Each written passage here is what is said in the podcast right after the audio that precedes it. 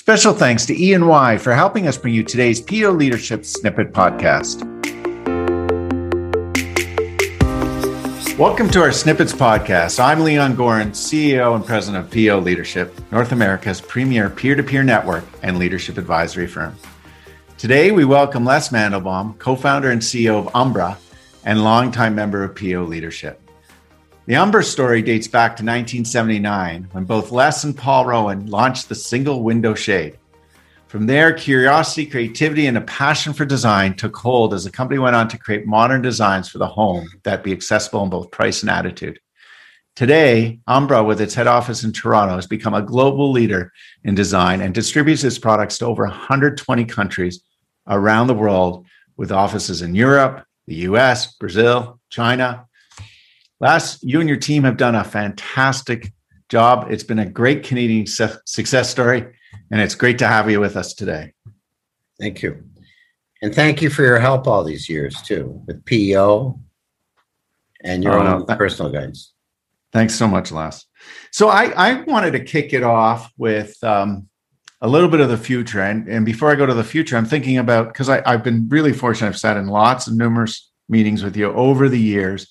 And the one thing uh, that I noticed and picked up on is you've been a visionary. Like I, I remember eight, nine years ago, what you constantly are doing is predicting the future, looking to the future, urging the team, directing the team, getting them to explore and try and figure out what's coming next. So yeah. I couldn't think of anybody better if I wanted to think about what's this environment, especially around, let's say, the wholesale retail uh, environment, look like two, three years from today. It's been an incredible past year, but where are we going from here? Well, first of all, you, you have to look at what was happening before the pandemic. Uh, what forces were in play and what trends were in play before that. Before the pandemic, we saw the rise of uh, ecom uh, taking a major portion of uh, consumers' dollars and shopping habits, even before the pandemic hit.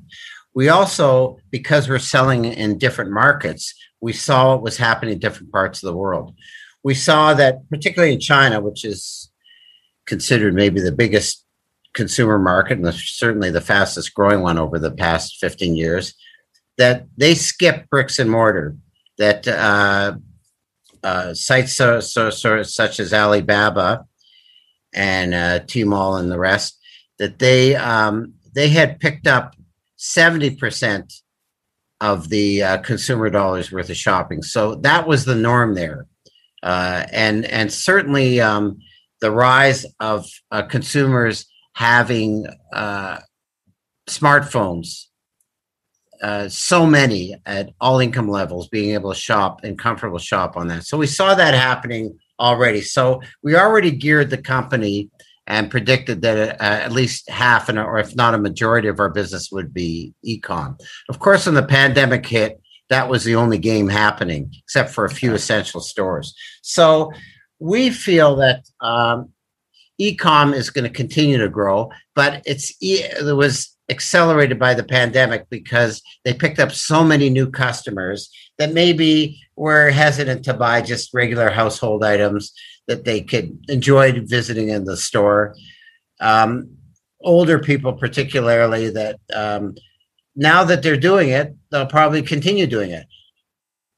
Uh, of course, a lot of them miss the social aspect; they'll go back to the store. But now they have that tool in in uh, that shopping tool, and it's not going to go away so fast. So, you know, it, I guess it's been a big. It's the last year has been a massive transformation, right? Yes. We're always predicting retail bricks and mortar difficulty. You think it's settled out now a little bit in terms of all the disruption to that well, I wish I wish you could say that it's settled down, but a lot of things, the disruption is even more so in different ways on the supply chain, on um, different uh, pressures such as cost increases, material increases, labor disruptions. So uh, even in the markets that have been open for a while, and uh, U.S. being our, our biggest market, I can't say that it's settled down. Uh, it's uh, we've seen as as the market has reopened in the U.S., we've seen a a, a huge return to um, stores. People are happy to go back in stores. But the stores are reporting to me that they don't see as much turnover for the body count that is in the store. So a lot of people are visiting stores as sort of just a social experience or an outing, yeah. but not necessarily transferring to dollars because a lot of those people are still buying on ecom. Um, in the in the home, I don't I, I don't know I can predict on on what it's going to be. Let's say next year, but for this year, uh, ecom is still growth is still the the the acceleration is still there. Okay, no, that's great. You touched on the uh, supply chain logistics. This is a big conversation happening in in all our groups. I was in one this morning, right, and they were talking about price increases taking one, two. Some of them were on their third potential yes. price increase this year because of yeah. raw materials and stuff.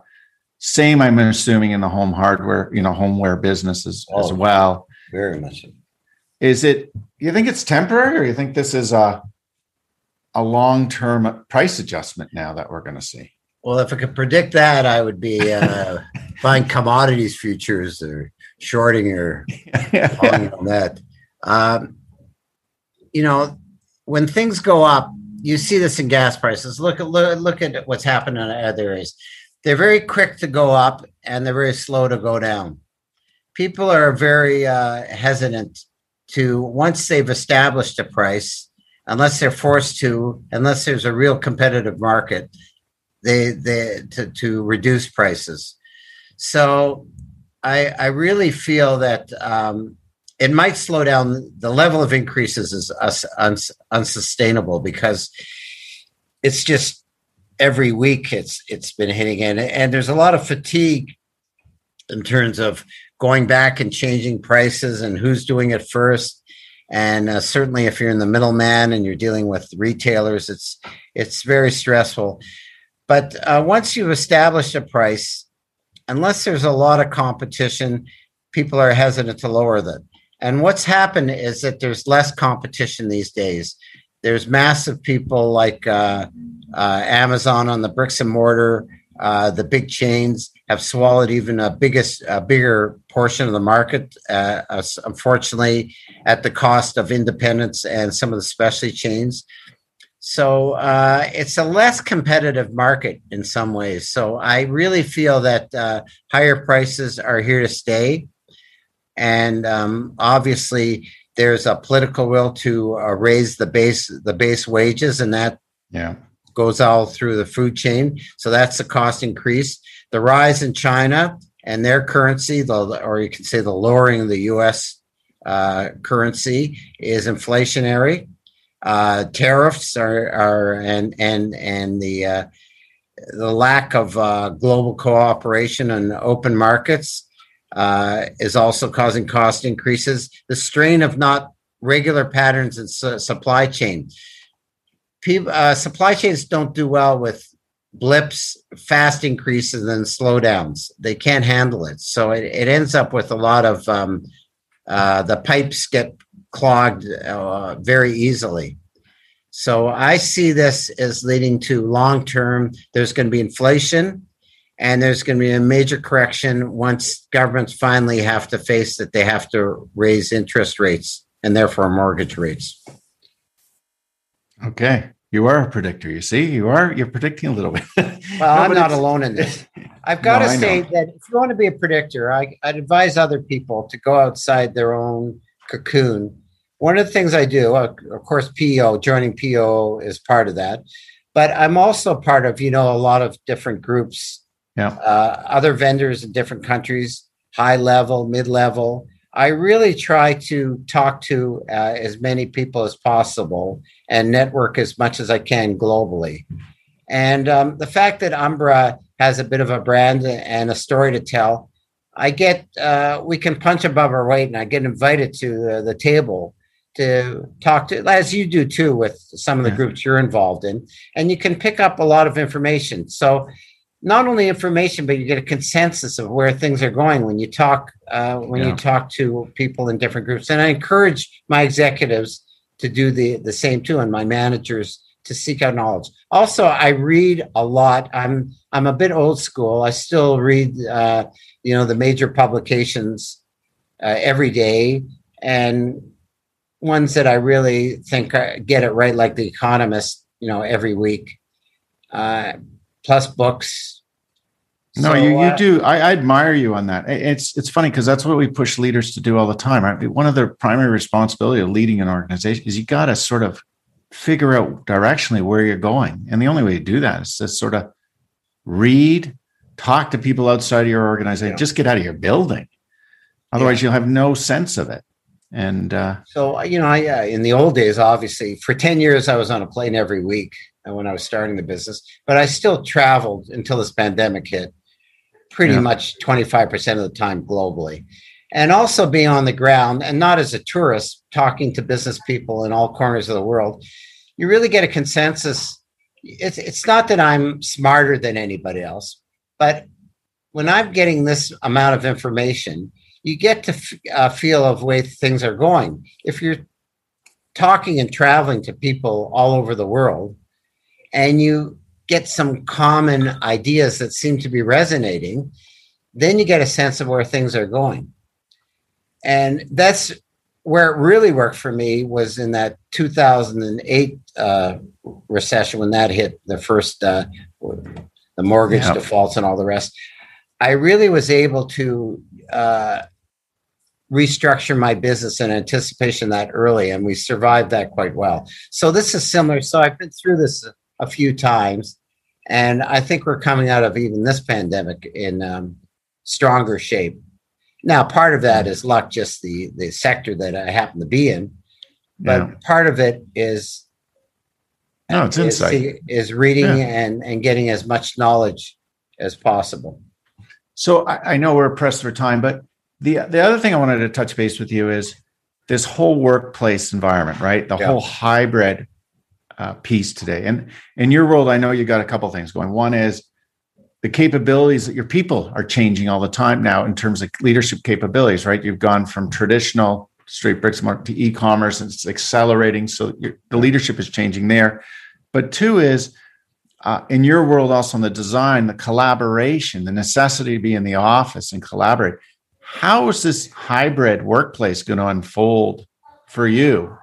Well, you know, I'm a bit old school in this. I really believe in face to face and collaborative environment and different departments interacting each other on a casual basis.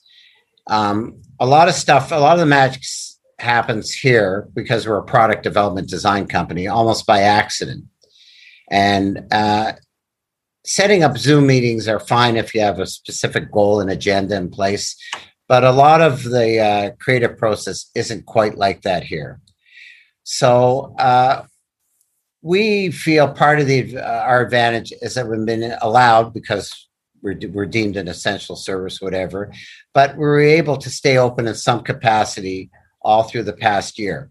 But on the other hand, even before this, there was a big move that people wanted more uh, flexibility as to where they work. This happened already. So, yeah. in order to attract top talent, it doesn't matter what I think.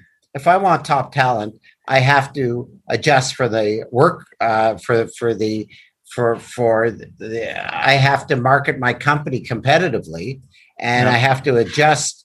I have to be flexible to attract the best talent. And if the best talent says, you know what, um, I want flexibility in my work hours, and I don't want to be at the office every day, we're not going to pass on on having great talent and not being flexible because Les Mandelbaum, the CEO, has a philosophy of we like people to be here. So we already had that flexibility in place, and I think that's going to continue. So the hybrid that we have now is going to continue to some form, and we see this uh, happening globally. Oh, that's great. Well, Les, thanks so much for uh, sharing those insights. We hit three big topics. I know I tightened it up really. Yeah, you did a great job. Yeah. We well, you know, I enjoy these kind of things and I enjoy our meetings. And I got to say, too, that part of the reason I'm able to pick up knowledge is that I share knowledge. You yeah. only uh, you reap what you sow. So people that are very ner- don't like are very closed in sharing information. They're not going to get the information they need. People are less likely to share things if you don't share. So I my philosophy is share as much as you possibly can and you're comfortable with, and you'll get it back double. I like those words. That's awesome. All right. Well, thanks so it. much. Pleasure. It's great. If you're interested in our live webcast, the Way Forward Live, and or any other snippets, please take a moment and visit us at po-leadership.com. You'll find on our site various previous recorded webcasts, include guests such as Professor Janice Stein, Harvard's Rosabeth Kanter, Mitchell Goldhar, Greg Wells, Dr. Jason Salk, Rob Chestnut. And we cover topics such as mental health, leadership, the world reset, and a whole host of others. Thank you for joining us today, and we look forward to seeing you again shortly.